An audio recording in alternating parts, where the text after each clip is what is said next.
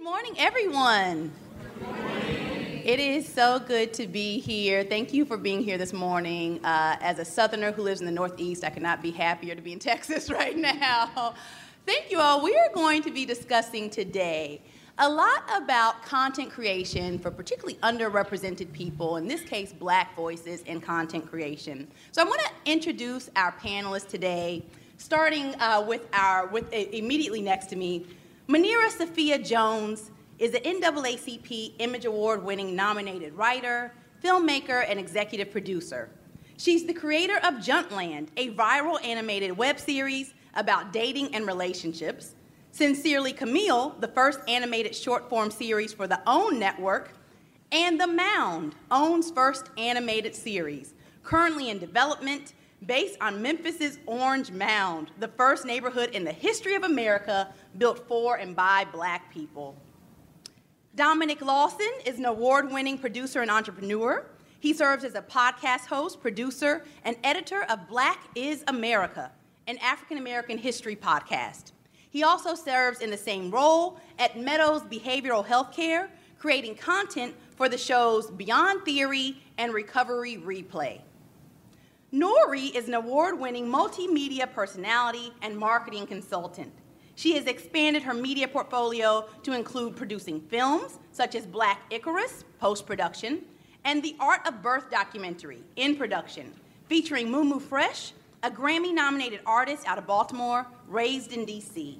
Currently, she's an on air personality with, uh, with Audacy, a WPGC 95.5 broadcasting in DC, Maryland, and Virginia. So, to start us off today, I want to ask you all about your insights and experiences across hopefully three scales the personal, the industry, and if we have time, I want us to talk about the craft itself for our, for our members of the audience. So, I want to start us with the question of when was the moment that you knew you could do this professionally? And what of your experience has been the single greatest challenge you've encountered thus far? We'll start here. well, I would say creatively, I I feel like I've always had the juice. I've always had the talent. The discipline, the discipline is something else. I never had the discipline. It took me going viral and networks coming to me to force me into this profession. And it was the best thing that could have happened to me. It's it's a double-edged sword, which we'll get into later, but I think the challenge still is my discipline, my consistency. Yeah. So. Yeah. Um, good morning, everybody. Uh, I think for me, when so started podcast in 2016 and was just growing the show and stuff like that. And then once I booked the co-founder of Netflix for the startup life, and being in the business community, you bit, you book Marc Randolph from Netflix. That says something. Mm-hmm. That, that's that that fulcrum point, if you will. And so and start uh, interviewing more people from there. And then when the Meadows was like, hey, uh, we see what you're doing with the startup life. We want you to do that for us, and we'll pay you. And I was like, okay, you cutting checks out here for podcasting. All right, let's do it. So that's when I knew, okay, we're we're building something here, and uh, it was just a really cool thing. But that's that's the moment I knew, like, yeah, we can be out here getting these podcast checks. Yeah. yeah. okay? yes, for checks. Um, for me, it was when I moved away from home, new city, no friends, and I was like, okay, we gonna ride this talent out and see if I got what it takes. And I secured my first full time position in Baltimore. And then in communications itself, uh, you know, it's like you get a call and they're like, okay, you're a micro social media influencer. You know, BET says, hey, can you put together some skits for social media? Then Google hits me and is like, hey, would you beta test some products? And I'm like, yes, once again, getting checks uh, with with what you're passionate about, but also when you have companies seeking your talent, it's like, okay, we're on to something. Like this is something I, I can go full force in and maintain a living. And so I was excited about that. And your challenges? I would say uh, one of the cha- the biggest challenge is being secure in who you are. Um, one of the things we do is when there's a trend and it's catchy and it's popping, you're like, oh, well, I, maybe I should jump on that bandwagon. You don't like you literally can create your own trend and people will jump on your bandwagon. So that was the biggest thing for me is to be like okay wait this is what my audience enjoys this is what i enjoy. And when you put out content that you're very confident in um, then it's very natural. It's not hard it's not like oh i gotta do this work. It just flows So, as we're talking about not losing our voices, you all at this point have navigated major networks, major platforms, studios, producers, contractors, etc. Can you tell us about a time where you had to put your foot down? Like, what was the hard no for you, and how did you feel about that and navigating that? I feel like Hollywood is the land of no. It is like the state capital of hell no. So I've heard a lot of no's.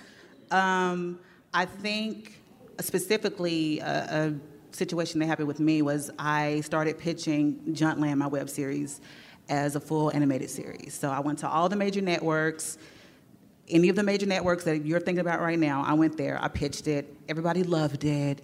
Everybody thought it was bold and irreverent and funny. Everybody said no because. Mm, mm, mm. Um, you know, black people don't do animation. People won't get it. Animation is the white man's genre. I heard everything. I eventually got a yes from Netflix. They bought the show.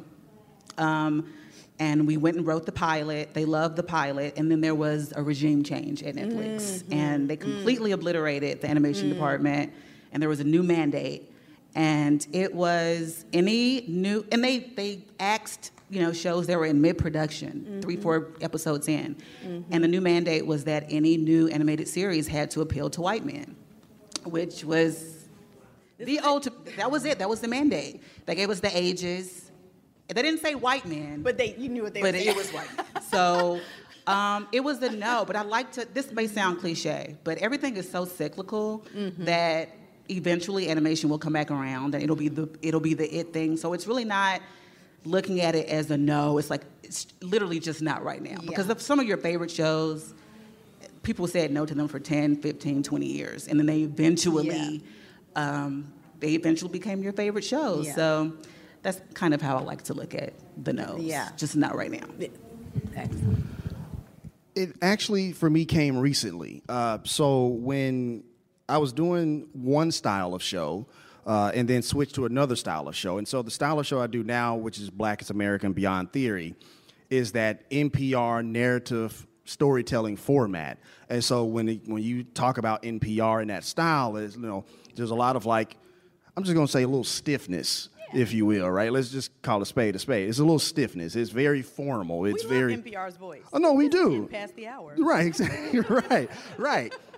And so I, I, I- I took that format, but I put my own seasoning on it, right? And so with that came a little bit of backlash. Like this is not what this is for. This is you know, you know, they- they're over. They're they're not looking at the fact that it's a format. They're looking at it like, no, this is what you're supposed to do. And so people were commenting on. Uh, maybe how I was uh, pronunciating, you know, enunciating things and stuff like that, you know. So, but it's like that's how I talk. That that's my culture, right? Like it's almost like you're trying to strip that from me. And so, you know, it really came from the audience, and they was like, you know what, we like this. No, you you speak to us, you share history the way we want to hear it. No, you do you. And, and so those were one of those things. I was like, now I'm gonna put my foot down because the audience, which is to me the most important part of all of this, the audience was like, no, you keep doing what you're doing. Oh, absolutely, absolutely. And I mean, they caught on. Now you can hear black Southern voices on NPR. I hear Ayesha Rascoe, you know, Gene Demby. I hear all- Absolutely, yeah, absolutely. yeah. Um, I would say for me, when I started to um, enter into film festivals, it's, it's like you're excited, you have this product, you put your heart and soul into this work, and you're so excited for the opportunity for the world to see it. And post the pandemic, it was just like, yeah, we're doing online premieres. And it's like, I don't want my film to be premiered online. I want people to experience it. I want to talk to people. I want to get your raw feedback in real time in person. And so there were some film festivals that were like, "Yeah, we like we like you like your film. Um, we'll you, we'll feature it." And we said no because we didn't want to do our world premiere online. Um, and so that was hard because it was some really great festivals. And I'm looking at the director, and he's looking at me at the, as the producer, and he's like, "So what we gonna do?" And I'm like, we gonna we gonna stick with it. We gonna stick with the plan. And so that was difficult as a creative wanting to get out this story that you've worked so hard on in the past year, and you've got it to this place of okay, we want people to consume it and digest it, and you know, let's go. But it was just a lot of people wanting to just premiere on or festivals wanting to premiere online and we said no and so we're still in the circuit right now uh, but we're we're getting great feedback and so we're going to keep going until we get what we want so since we've talked about, you know, the when you had to put your foot down, and it sounds like for some of you, you understood that that was a that was a just right now foot down, etc.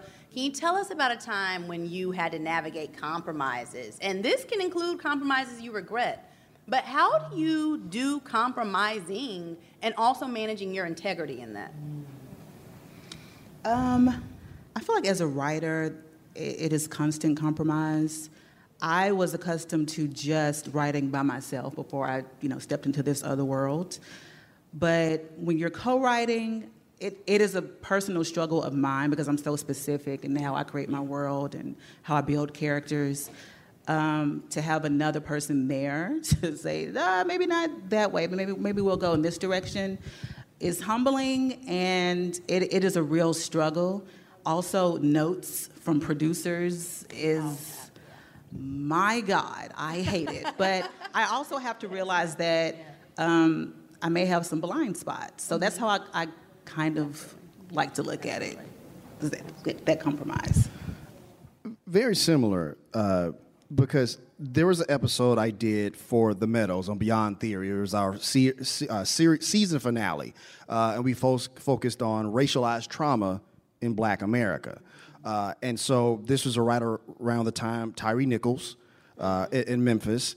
And I shared a clip of a pastor sharing his frustration with, you know, why only the five black officers were being, you know, uh, arrested and nobody else was. And so I got a, one of those producer notes, right? And she was saying, you know, Dominic, remember the audience that Beyond Theory is for and you know, and that most of them are white, and they may feel a little threatened by that. And so, the only thing I did was like I shortened the clip, but I didn't get rid of the clip. You know what I mean? Because the thing is, what we know in the black community is that the black church has been a refuge, right? And so I wanted to share that that experience and that frustration in that piece because it was important for all of America to understand like we've been saying these things for a long time and that audience for Beyond Theory hadn't heard that before. And so I, I had to put my foot down on that. Like, no, this has to stay. I'll, I'll shorten the clip so it doesn't feel so bad, but I, I, this has to stay. Yeah. So I would say it was before Black Lives Matter was a movement and it was just a hashtag. Mm. And I remember going on, this is, um, I'm a radio personality, so I go on a radio and I talk about just the importance of making sure that we're protecting each other and we are, you know, really standing in our own and owning our space of we deserve to be here, we deserve to have this wonderful life, this American dream is ours too. And I remember um, I was also doing traffic. And I go on this rant, I record my traffic break, and then at the very end, I'm still talking about Black Lives Matter. And this goes on to other stations that's not just the hip hop station. The owner comes busting through the door and he's like, what are you talking about? And I was like, black folks, black lives, intersections and congestion. And so it was a moment where I was like, oh, you about to lose your job. yeah, they about to fire you because you know, again, you know, the Rickey Smiley Morning Show is on and they're going in and I'm going in. And so it's this local aspect, it's this syndicated aspect, it's all intersecting. And in, in, in getting caught up, I was like, okay, but you have to also speak to other stations, other genres that. Uh-huh you know, are not privy yet to really what's happening. Yeah, other stations are like, Black Lives Matter, what's that? Because again, it's just a hashtag at this point. And if you're, if honestly, if you're not really paying attention to what's happening mainstream or you know some people are under rocks let's just keep it what it is if you're not paying attention then you are thrown off just like the traffic with black lives matter so again i think i think for me it was understanding oh, it's a time and place for everything but also like do your job right i'm gonna stand on it i'm gonna I'm stand by what i'm saying and i meant what i said because i said it but also like wait a minute, sis, slow down, you're moving too fast. Yeah. So yeah. Yeah. So with that, switching gears to talking a little bit about the industry itself. What is your view of where black content creation is headed and changes you'd like to see or even precautions to be aware of in terms of how the industry is treating black content? Um, I think black creatives are always at the, the forefront of innovative works. Like we, we set the trends. Um, I think that with social media and streaming, um, it's, it's a lot easier to get um, whatever you want out there. Mm-hmm. I, I think we haven't seen the full breadth of our genius because of gatekeeping, Yeah, honestly. absolutely. But I think we're seeing more of it for those reasons Yeah. streaming, social media, and with works like with works from people like Jordan Peele and Yeah, and. Donald Glover. I would love to see more animation or any animation, you know, in the black space. I would love to get away from this idea that it's just for white men because it's not. That is why I'm literally on this stage is because Negroes were watching my animation. So and it's global. um, like yeah. white men are not the best at it. Exactly. Asians are the So best at it. I would I would love to see us in an animated Yeah. you know world. to add on to what Munirah was talking about, I, I interviewed somebody for Black is America, and she said that one thing about black folks is that we have a cheat code. And it's a cheat code that not every you know everybody has. And so while there are these barriers and these and these adversarial moments, for some reason it still rises to the top. It still finds its way uh, out there. And, and so, with that being said, yes, there are the gatekeepers, like Munirah was saying, but I, I just want us to know that, like, you can create what you want to create, be authentically you, and still get this money. Like, there's still a bag out here for you. It may take a little bit longer. And yes, those gatekeepers are challenging. Like, I, I hate that it's there. Like, we're still. We're, st- we're on this stage, but we're still facing those gatekeepers. Uh, but I would just say that like keep making your content, keep making what you like to do, uh, but also know that. Um, no, I lost my train of thought. I'm sorry. I just lost my train of thought. So I'll just go to uh, Nori. I'm sorry. If it come back, let me know. So I, I think what's important is we have to monetize. There are subscriptions. There are so many ways that we can capitalize off of our content that we just miss the boat a lot of times. And so whether you are a micro influencer, you have hundreds of thousands of followers, wherever you fall in that spectrum, your content is important and you have an audience. And so I think when we think in, okay, how can we make sure that we're moving the needle, we're pushing the envelope, but we're also, once again, figuring out we're the trendsetters. trendsetters. We are the ones that are the waymakers. we yeah. really do kind of push forward what's next. If you want to know what's next, uh, go to the hood. I mean, you know what I'm saying? Like, go go to a neighborhood that is Yeah. underserved, um, and you're gonna find people that are making a way out of no way. I love when I see the videos on social media of the kids in Africa, and they're reenacting these major Hollywood production films in their backyard, and it's the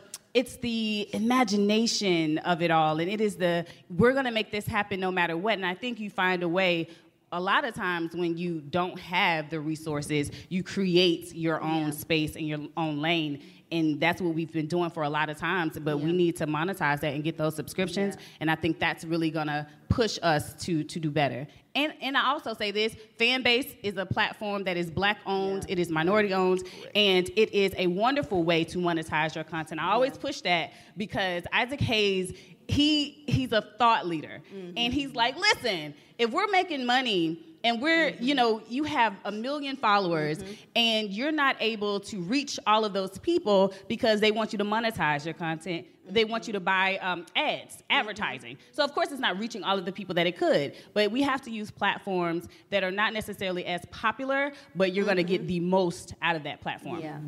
So it, with that, you know, I want to for our audience to understand, and any of you can take this. What makes it black content? Is it that it's created by a black person, which I do not think that necessarily makes it black content? Is it that an audience is in mind? I mean, I we have seen black content that I don't consider anti-racist at all, right? That uh, there's plenty of black content that treads in stereotypes about black people, much to our demise. What makes it black content for you? I think when it just speaks to me culturally, um, like for example, The Color Purple, it was written by Alice Walker, but it Yeah. was directed by Steven Spielberg. You couldn't have told me that Yeah, a, yeah, a- a yeah. white Jewish guy directed yeah. The Color Purple because Yeah. it it probably speaks to every black person in this Yeah. and Yeah. maybe white as well. So I think if it just speaks to me, Mm-hmm. if I can recognize, if I can see my aunt, my uncle, my brother, like whoever, Mm-hmm. to me, that's what makes it Yeah, yeah, black AF. yeah. I- I think just to um, add to that and to kind of Nori's point, who also who owns it? Because Oh, yeah, that, that, that, that's a big piece. Because like for years and years and hundreds of years, like our talent, our, our creativity has been monetized by people who don't look like us. So like, and, and that's a problem. And so just to add to that, that that's a big piece of it too. Um, black content. I do think it is the creator of the content. Um, I think I definitely agree with Munirah. Is how does it resonate? Do I see myself uh, in this content? But I think also like yeah, the, the baseline. What like where does it come from? What is the essence of what it is that that's viral or you know like because I think a lot of times I mean we can even go to TikTok with the dances, right? Yeah. Child. Listen, you have people that are getting reality shows off of TikTok dances that they stole, that they just happen to be scrolling and mimic every move, and now they're getting shows. So let's keep it a book. I think I think black content is created by black folks. I think black content is mimic like it's mimic. It's the it's the voice that we use that goes viral. Like it's black. You know a black person when you hear them. Yeah. Like you know. And you also know again if it's from your culture, if it's not from your culture, if it's something that you're borrowing, stealing, plagiarizing, mm-hmm. like you know if it's yours or not. Yeah, yeah, absolutely. It sounds like the the FUBU principle, the for us, by us. Yeah, exactly. exactly. So, so we've talked about you know not losing your voice. I want to ask you also about not losing your audience, right? Because I think in what we're hearing that this connection you have as a content creator, making things that you want to reach specific audiences. One, I want to tell you is who do you have in mind when you're creating? I mean, you know, clearly you've been pushed to you know make stories. Or you know, oftentimes I think all black creatives are asked to make universal stories, which means to take the blackness out of them, uh, which I love Toni Morrison's response of, I never asked Tolstoy to write for me, right? I never asked, you know, I never asked James Joyce to write for me, right? How do you keep in mind the audience that you want to be reached and like who is that for you? I try not to keep anybody in mind. I, honestly, if I do that, then, uh, you know, I, I tend to create from a place of what will make me cackle. What, you know, what kind of worlds am I drawn to? What kind of characters would I be rooting for?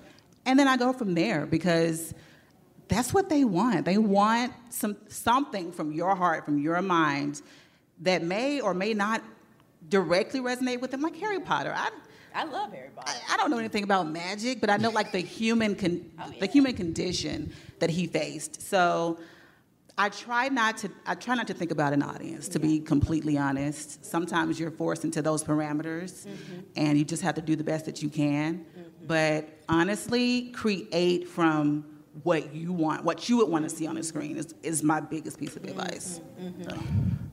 I create for what I'm seeking. Because with Black is America, for the longest time, when you hear the story of America, I mean, it's cliche, but you rarely hear us. And when you do hear us, it's, it's, it's the holy trinity of black history Martin Luther King, Frederick Douglass, Harriet Tubman. Like, that's, that's the trinity, right? And so, and, and while those stories are important to tell, let me be clear about that. Those stories are important to tell. But I want, uh, where's the hero? Where's the person who came through and saved the day? I want, I want somebody who looks like me tell that story. That's why when we started Black is America, we started with John Fox, the Army veteran who called military fire on himself to save the day. Like, who's balls enough to do that? Right? And so that's somebody who looks like me. And so, being a military veteran myself, I'm, I'm creating for that person who's seeking that affirmation, who's seeking that, you know what? I can be a race car driver. I can be a military hero. I can be a fashion designer. Like I want to create those stories, and so people have resonated with that. So I'm creating for what I'm seeking. Yeah, absolutely. I create for me. and when I say me, it is um, really what I've grown up wanting to see, what I've grown up wanting to be, um, others that have been great role models. Um, yeah, so when I create content, Nori, do you want to listen to this? Would you listen to yourself talk for an hour? Would you listen to yourself talk about this subject matter for an hour? Mm-hmm. Would you be comfortable with this information going viral? Because it, it's the moments where you're like, this just for me, and it goes viral. And next thing you know, you're like, oh my gosh, okay, so everybody's talking about this in a way that I didn't imagine it could blow up. So I do. I, I think about Nori from Chattanooga, Tennessee, in the South, my Southern experiences, my lens, and now being on the East Coast, and that's a whole different experience within itself. I'm like, oh yeah, we definitely think different. We definitely moving different. So those transitions in my life that I've experienced, and you know, how do I want to receive that information? That's how I think about my audience. It's me. Yeah, absolutely. So in that, you know, I, I I've heard you all say, uh, you know, a, a, number of your experiences I would describe as keeping your authenticity mm-hmm. in what you're doing. Um, you know, with with the challenges of navigating that. Can you tell us about what you see as the connection between your authenticity as a black voice and your authority as a black voice? Because you all are actually experts in what you do, right? You all are, you know, heavily researching things, you're prepping. So what is it about, you know, in that sort of relationship with an industry, what do they need to understand about how your audiences hear you as an authority on these issues? Mm. So um, it's funny because I'm a communications girl. Like, I'm a radio girl. So I think in quick, concise thoughts. I think in, um, you know, how do I want to get this information out in a way that is going to be very digestible very quickly because it's a micro society right? No, don't people unless you are enthralled and you are dedicated like mm-hmm. you're, you're taking it in small doses. Mm-hmm. and so um, one of the things i think is important is understanding that the industry is ever changing and so you have to evolve and be willing to be water and be fluid and mold and, and shift a little bit and I, I think that's what's really been important for me. Yeah yeah for me, it's the exact opposite. Mm-hmm. Uh, I, because I, am uh, you know, as a uh, nonfiction narrative podcaster, I, I, I, go on the long journey. I, I go on that, that, that, that path, if you will, and that's what's resonating with my audience. You know, we just recently saw Edison research that said that more Black people listen to history podcasts if it's a person who looks like them. Oh, telling these stories because they can identify with them. And so I, I, love to take you on a journey, put you in the tower of John Fox, put you in the race car of Wendell Scott, and that's that's how I pull it off. That's how I pull it off. One thing I've learned uh, in dealing with Hollywood is that executives are stupid. Um, they really don't know anything. Um, so if you tell them exactly yeah. what you want and yeah. what it's going to be, yeah my experience, it is it's kind of worked out. Yeah, um, yeah. Just have that conviction, know yeah. exactly what you want, practice it, pitch it yes. um, over and over and over again, so they can't knock you off of of your lane because they will try. They will try to do whatever they can to get what they want, what they think the audience wants. When honestly, the audience wants you. They need you. So. So, you know, there is a lot of kind of social responsibility that I think a lot of marginalized content creators feel in terms of like even, you know, protecting stories about our communities, telling whole stories, trying to humanize people in our communities because, you know, as you know, we've discussed, there is a history in our country of consuming black people purely as entertainment, mm-hmm. especially uh, minstrelsy, right? And there was a time in America in the 20th century when the dominant form of entertainment was minstrelsy. If you said you were going to a theater, it was white people consuming the humiliation, degradation, and mocking of black people, right? This was the form of entertainment. All your grandparents did it. All right? So, with that, how do you actually protect black stories? Like, what sort of responsibility do you all feel in your work to humanize the voices of people you're talking about, to present characters that are rounded, um, to present stories, you know, historically that are nuanced and rounded. What is that like? First of all, it's the utmost responsibility. Yeah, yeah. And so what we do is like in in podcasting, and especially with a lot of history podcasts that I just loathe, um, they present these facts and these figures, and like, yeah, the, this is the date, this is when it happened, X, Y, Z. But when I'm telling you a story, I'm telling you about um, some of the uh, some of the uh, people were focusing on favorite hobbies. I'm, I'm focusing on their kids, what their aspirations were, those philosophies. So that way, by the time of the end of the story, you're invested. When you when you hear the end of the story of, of a Henry Johnson, you've learned about you know him growing up in Winston-Salem, North Carolina. And so when he passes away because, you know, the United States government didn't treat him right because they didn't give him his severance packages and stuff like that, you're angry. You're angry and you feel some type of way like this man did all this stuff and this, you know. So you, you humanize him by make sure you telling those little side stories. You go on those side missions and humanize the, the, the black experience. absolutely. I would say making sure that you remain vigilant in your vision, knowing exactly when to say no, because you. Yeah. There are going to be instances where you have to say no, where you'll have to walk away because your vision is turning into something that you don't recognize anymore, and you don't yeah. want to go down that path. You And we've don't. seen that happen Yeah, time and time and time away. again. Yeah. Yes, and you've seen the ones who've stayed. Yeah. and right, yeah. um, sometimes it's become more lucrative for them, but at, at what cost? And- yes. So I, I, it's, it's really just about, like I said, remaining Yeah. vigilant about what you know you want Yeah. to create. And often they stayed and their audience has left, right? Black Exactly. audiences will leave you once Yeah. Mm-hmm. they feel as though you are no longer authentic to black people. That's true. So with that, explaining to our audience, particularly, you know, young people, anyone who wants to get into these lanes, what does audience engagement mean for you all? You're doing so much of this with the idea that you're connecting to people on another side.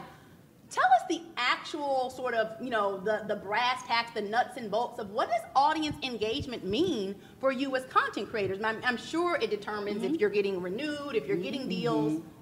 Um, so I, pay, I do pay attention to the analytics. I actually run reports on um, what's actually happening behind the scenes on my content, what really captivated people, how engaged they were, the comments. Like that's something that I actually pay attention to because I do want to know like what are people enjoying from me. So when I think about engagement and the analytics of it all and the numbers, I'm thinking about the time of day I'm posting. I'm thinking about uh, was it funny? Did it make people laugh? How like when you left from my page, how did it make you feel? Yeah. Because you're gonna come back for more information. You're gonna come back for more of that content, whether it's thought provoking, whether it's quick, witty, whimsical. Like I'm thinking of how do I want to move forward to inform you? Because a lot of times you can talk about heavy subject matters in a way that don't feel heavy, mm-hmm. right? And I think that's important too because there's so much heaviness in the world. Mm-hmm. Like you do want to have something a little more lighter. So I think when I deal with heavier uh, subject matters, I do keep that on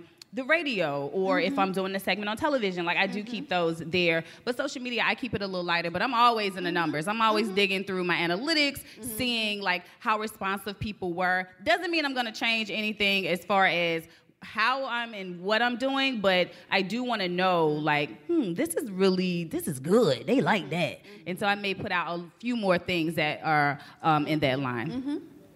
It's a double-edged sword for me. I didn't know I had anxiety until I went viral. Um, it's that expectation of creating consistently, yeah. consistently on a high level that I think has contributed to a lot of um, the downfall of crea- creatives' mental health. Yeah. There's the other side where you have like incredible support. I have so many virtual sisters and aunts and brothers yeah. that support me and check in on me. Absolutely. And it's also great when you can monetize that support. Um, but it's a balance. It's, it's, a, it's a really delicate balance for me. Now, you would think as a podcaster, I would be like Nori and go through the analytics and downloads. Screw them downloads. I don't, I don't care.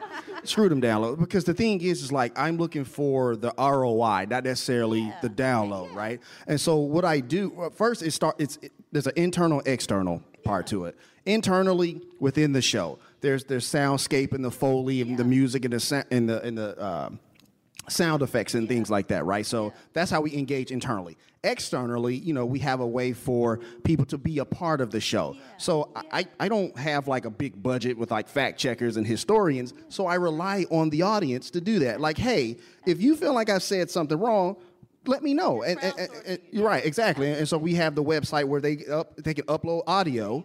They upload audio, and we play that audio on the show. So that way, they feel a part of the show as well, and they know that like it's Yeah. uh, it's look. As a content creator, I may produce the show, write the show, this, that, and the other, but it's not mine, it's the audience's, right? And so I want them to take ownership of the audience, and so I mean of the show, and so that's one of the ways we uh, we do that. It just makes them engaged in the show. Let me ask you all with that. Do you think there is a difference in how black audiences engage? Like, do you think that the industry is missing? I mean, so for example, I know how Fox News audience engages. They go to the comment section, right?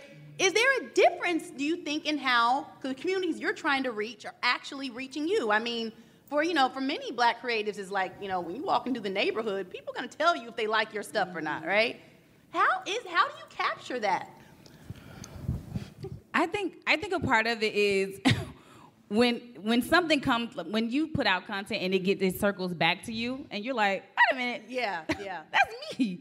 Um, I think that's that's another way to Yeah. kind of gauge it. Whether I receive it via text message, Yeah. um, whether it's you know somebody sharing it, um, DMs. Like D- memes and DMs is a whole other life, child. I live for posting something and somebody put a GIF or a meme. Like then I'm like, we're connected. Yeah, we yeah, are. uh, we going yeah. places with this. So I think I think you know it depends on you, uh, you know, as far as what it what it means for you for that information to to go out and come back. But share shares and means Yeah. are love language.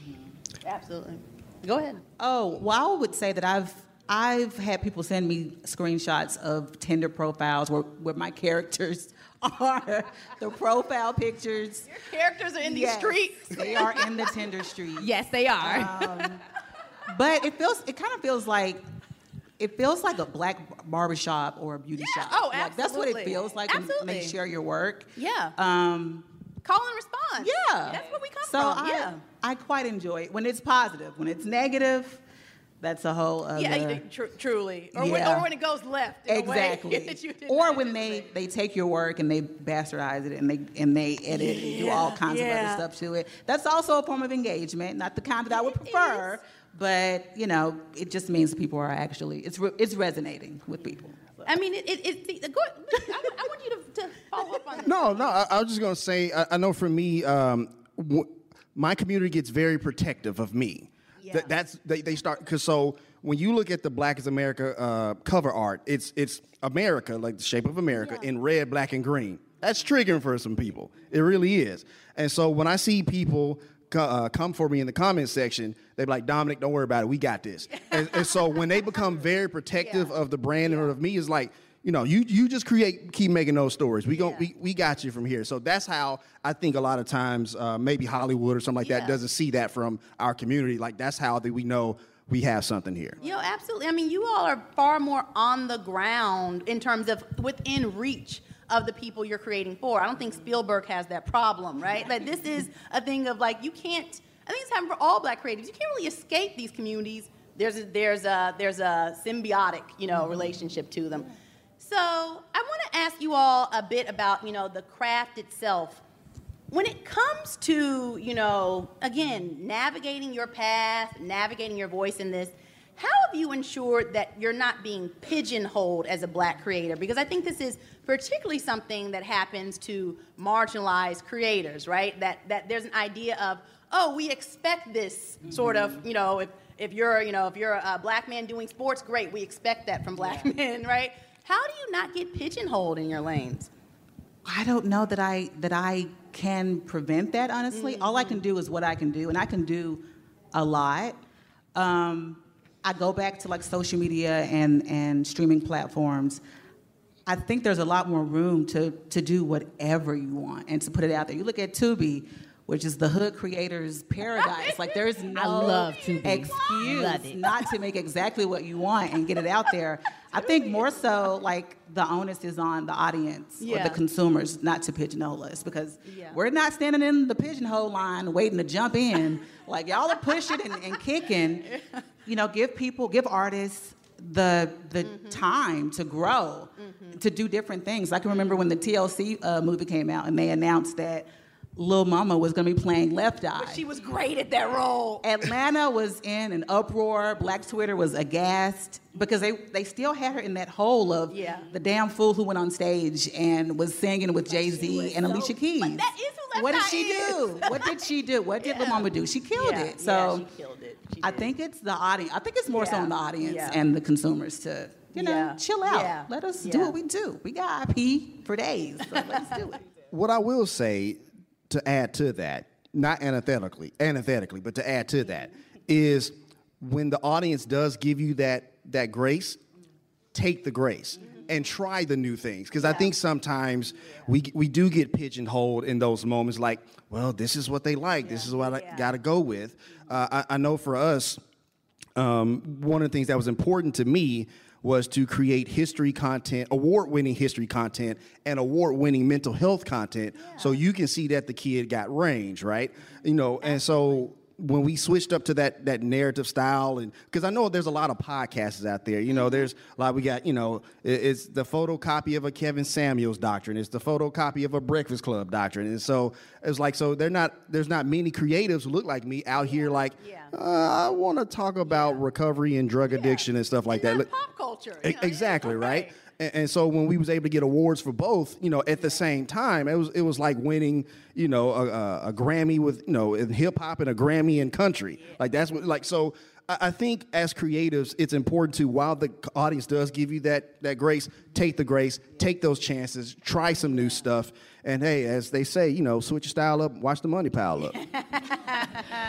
So for me, it's it's funny because you'll see me talking hip hop, you'll see me talking urban AC, you'll see me talking infrastructure and President Biden um, putting money into roads. So all of these things are really important to me. So for me, it was being it was um, being diverse and being able to pivot. Sometimes entertainment has a slow season and it's not popping and nothing's really happening that speaks to me. So it's like, okay, listen, I have these degrees, I have this information in my mind. How can we make something that's not sexy sexy? Infrastructure. So that's really what I went into, and that was my pivot. So you'll see me producing content uh, with the District Department of Transportation. And so that wasn't happening before. And so now it's just like content is not just this this this one thing or this monolithic thing or you're not going to put me in a box of like she just like to talk about music. No i like to talk about so many different things and i'm passionate about so many different things and how we can just improve ourselves as a whole. And so yeah i, I pivoted for a while. I moved into the infrastructure space creating content um, that wasn't my norm. I was out of my comfort zone and i had to get uncomfortable uh, for a little while so that i could really figure out how can I maneuver when the roller coaster of life happens? Because life is lifing a lot of us. And so I was like, okay, I need another chick. Yeah, And yeah. so that's what I did. Yeah. And, Can- and I think that's important. Please go ahead. Uh, just to add to that, you know, because when I was doing eh, business and entrepreneurship uh, in the Meadows Call, they was like, we just see you as a podcaster. Yeah.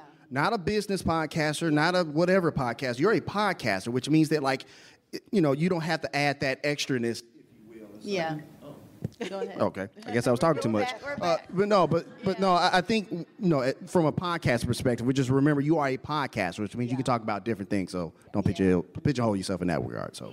We have some time left. I definitely want to open it up to our audience. I see we have a mic here in our center aisle for any of you all who want to ask questions of our panel. Oh, here we go. Hi, dear.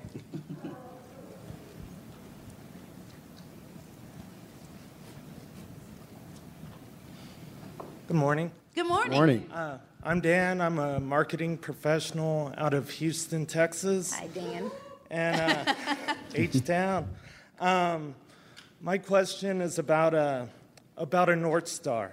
So, when you were starting out, who did you want to mirror? Uh-huh. Who's your Uh-huh. icon? What a great question. Who did you all sort of emulate? Who did you want to mirror?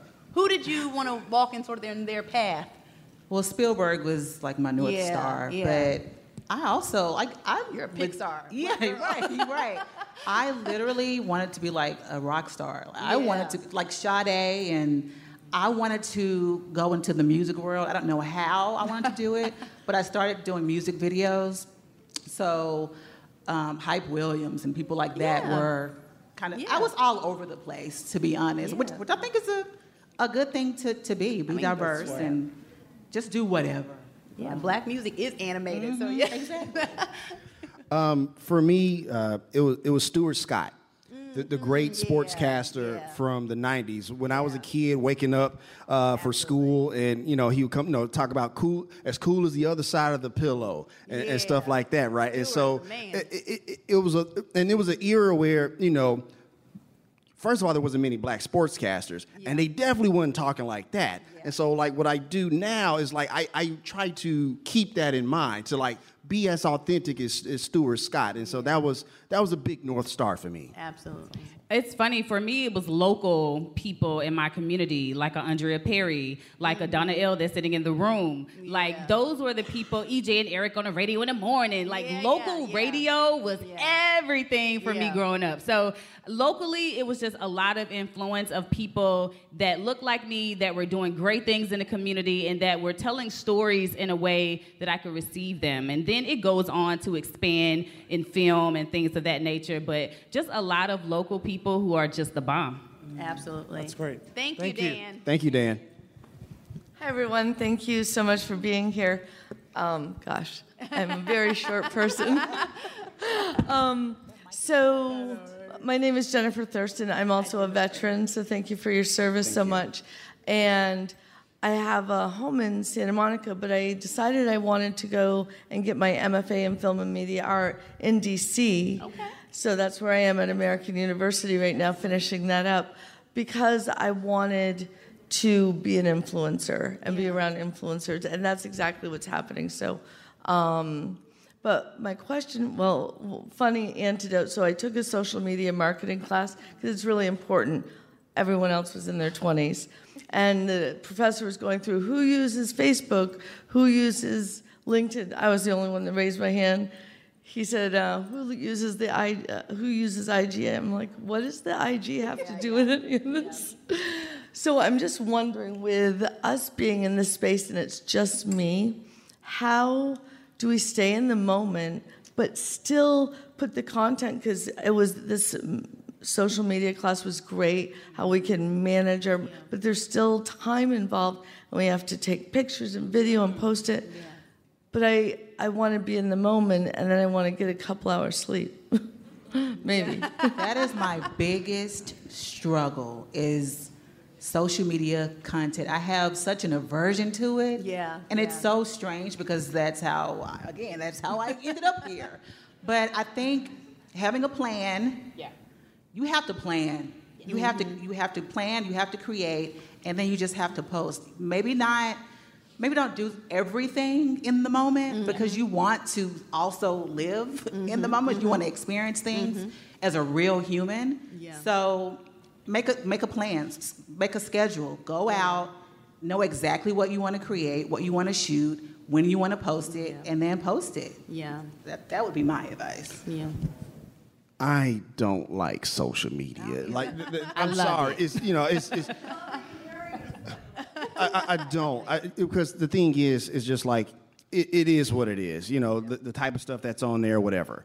However, um, for me, if, if if that's your thing and you have an aversion to social media, go to organizations and platforms who already have a pre-installed social media following partner with them you know something that's similar to what you're doing. Partner with them and say hey you know let's like let me license some content for you. That way you still own the ip but you're still getting your stuff out there and they still know you created it right? So it's not a big deal. So it's almost like you can kind of circumvent the just whole i gotta build on my social media following my, my i got more following than followers and like it just becomes a whole thing. Because for me I'm, I'm so focused on trying to make sure the quality of the the uh, primary content is is high, that if I start diluting into other stuff, the primary content's gonna go down.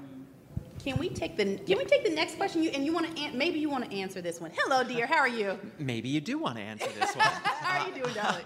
I'm doing well, thank you. Um, as storytellers, so often the stories we want to tell are in search of advocacy or trying to make change. And often the audience we need to reach to make that change is not the audience that wants to hear those stories. Yeah. Yeah. How do we bridge that gap and tell the stories that matter to the people that need to hear them rather than preaching to the choir? Ain't ain't that the truth? When you find out, you let me know because I have no idea. Uh, you're right. Yeah. I- yeah, I mean it's, that. it's a hard I mean, one. this, this, this, I mean, who needs to hear that black people are human and nuanced and that like black people can be gender nonconforming and black people can be, you know, poor and dignified? Like, who needs to hear that? It's not black people. We know that, right? There has to be a willingness to be open. Yeah. They have to seek, unfortunately. Um, I always say that like it's it's not on us to educate people all the time on yeah. all the things. You have to want to know it. You Yeah. have to want to learn it. So I don't I, I, I don't have the answer to that. I wish I wish I had an answer. I, I would say get comfortable with being uncomfortable. Yeah. I think it is okay to challenge the status quo. I think it's okay to no, not not necessarily confrontational, but it's okay to have an uncomfortable conversation. I'm not trying to educate you, school you, like you know, make you this scholar in the subject Mm-hmm. matter. But I am willing to stand on what I know. I'm willing Mm-hmm. to stand on my experiences, and I'm willing to share those with people who don't agree with me. Mm-hmm. And I think when you do that, you also have the opportunity to get that message to people's ears um, that how otherwise wouldn't know you exist or wouldn't be willing to even have that dialogue and that exchange. Mm-hmm. So, and also, I think you should post on platforms that you're also not comfortable with as Yeah, well. yeah. There are so many uh, sites. Uh, that don't conform to probably your thought process, and you can challenge them on their own platforms. Go to where they're at. Yeah, absolutely. Thank you. Hello, dear.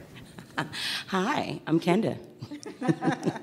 okay, so I read this article once that um, I think it was like a Hollywood producer or executive or something, and he this quote stands out in my mind where he said, "There are no more stories in Hollywood." And I couldn't pass up the, op- op- the opportunity to ask you, dope black creators, what you would say to that producer. Oh, yeah. I mean, it may feel like it because they keep regurgitating the Oh, yeah. same stories Absolutely. every. Absolutely. I mean, I, I don't want to see the the Wonder Years as you know with the Black family. And it, it's cre- There's so much IP. There's Yeah. so much original IP. Yeah. You could throw a rock and somebody has an idea Oh, for a new television show. Yeah. Um, this is where the gatekeeping comes in. Um, Absolutely. because there's only so many people who control Yeah. what actually is created. Yeah. I don't know. People have to die off, or I don't know what the answer is. And some of our most successful content has been the stories we hadn't seen before. Yeah. Like, you know, uh, Mo was a huge hit on Netflix. We hadn't yep. Mm-hmm. seen Palestinians in Houston before, and there are a lot of them. Yeah. Right? No, I was I was just gonna say it's literally what you what we've all been doing. Like you utilizing YouTube and you're Yeah. putting your stories out on these free platforms, and you, the audience find you. Like you're like, I really like this. This is important to me. And then there are hundreds of thousands of people that are like, this is important to me too. So I think I think that's what we've all been doing, and that's really how our audience find us, and also how we build community. yeah. Yeah. Go ahead. Deb. Hey. Hello. Good morning. Um, my name is Holly Charles Pearson. I'm a writer and storyteller, so I've really appreciated just learning all of these different perspectives from various forms of communication. So thank you. You're welcome. Um, so I have a question. When, and I wanted to write it down so I didn't fumble it once I got here. uh, you know how that happens. It's like a totally different question afterwards. But when gatekeepers and executives try to suppress or alter your vision, mm-hmm. how do you push back in a way that still keeps you psychologically safe because you're at work? Oh, yeah, yeah, yeah. Mm-hmm. Oh, that's a great question. Yeah. I mean, you talk about mm. anxiety. Yeah, I'm full of it. I'm riddled with anxiety now, thanks to what I've chosen to do as a profession. um, I just try to keep in mind, like I said, the world and these characters that I created. I want to make decisions um, for them that I think would do them the least amount of harm, but also keeping in mind that I, unless I just create stuff for social media by myself, and which I've already said I hate it, social media, social media, I have to keep in mind that I do have to compromise. But I can also say no, and then what's the worst that can happen? Is the worst is that it won't get made. Yeah, yeah. But to me, that's almost better than putting some shit out there Yeah, that- that yeah, that, that you, you will ain't- yeah, regret forever. So Absolutely. you just have to know when to Yeah. hold them Know when to fold them. and when to. Fold them. Um, I think I think for me, when um, producing this documentary for Moo Fresh, she has a vision of how she wants it to be, and and also as a person that has to edit and like see her vision, and we don't see it the same way sometimes. I think it's really important to have that come to Jesus. Like have that like okay, this is what I'm thinking. What are you thinking? How do we meet in the middle? Because you know, creating a documentary, it is literally just a stream of consciousness of, you know, their experiences and we have to weave in a story that makes sense. So it's like all of these experiences, you can't get everything into one um, documentary, but what are the notes, nuts and bolts of it? And so that's what I think about. Meat and potatoes um, is what we call it in radio. Like, just give people the meat and potatoes. So for me, it's like, okay, when I'm working on a project with someone, what it, what's the meat and potatoes we want them to take away? And I think that's important when messaging. And and you may agree and you may not agree, and there are creative differences. But again, you got to find that happy median and that compromise to get to the end result. If I could just really quickly, I, I- think it's important to have negotiables and non-negotiables. You know that you're willing to whatever. And you know, to Munirah's point, maybe the worst is that it won't get made, or the worst is that it won't get made yet. Because there are times because if somebody saw value in what you're trying to create and then they ultimately didn't see the value, somebody else is going to see it. So you, you keep creating that content and eventually somebody is going to figure out like, nah, we need this out there. And we have, with our four minutes, I'd love to get your question, and maybe we can have whoever wants to field it with our four minutes left. Thank you. You Um, hello, everybody. I'm Skyla. I'm from the Met. I'm also very short, so this is a struggle. You're, you're working with the mic. Um, I guess my question for you guys is um, when you guys are in the creative process or the pre production process, how do you stop yourself from kind of getting stuck in that process and just kind of Oh, spinning yeah, your do you get wheels, spinning your wheels? Who wants to take that? And Like, how do you know when to press go? Yeah.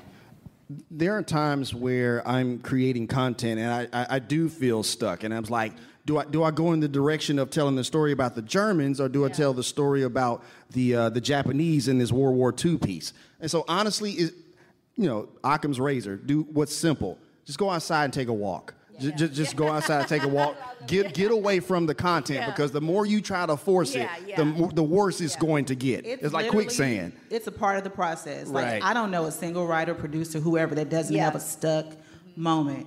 I would suggest an edible if, that's, if Yeah, you're right, into right, right, right. Unplug your mind. Maybe right, some right. coi- some sex. I don't know. Do what works for you. Yeah. But don't feel bad about being stuck. That It is just the means, process. you know, yeah, you don't is- get out of it. So we have with our three minutes.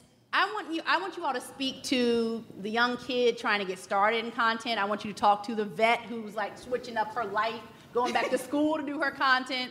Right? I want. What are your sort of two words that you're like? I wish I would have kept these in mind when I started, or I did keep these in mind. Create with conviction, confidence, and, and fidelity. Yeah. Yeah. I don't have just two words. I'm sorry. I just right. I mean, I would say don't feel bad about being the butcher, the baker, the candlestick Yeah. maker, the ass shaker, the back breaker, all the things that you have to do to get your work out. You may feel like, well, I'm I should be getting to this quicker. No, you know, it's gonna happen when it happens. Don't feel bad. Just keep Yeah. going. Please do not dilute your voice because literally that is the only thing that makes you special. That is the only thing Yeah. that separates you from everybody else in this room. And I know it's cliche, but it's the truth. Yeah. Okay, so Yeah. that, that would be my. I think you have to find your why. Why mm. is this important? Why are you creating this content? Why do you want people to know this information from you?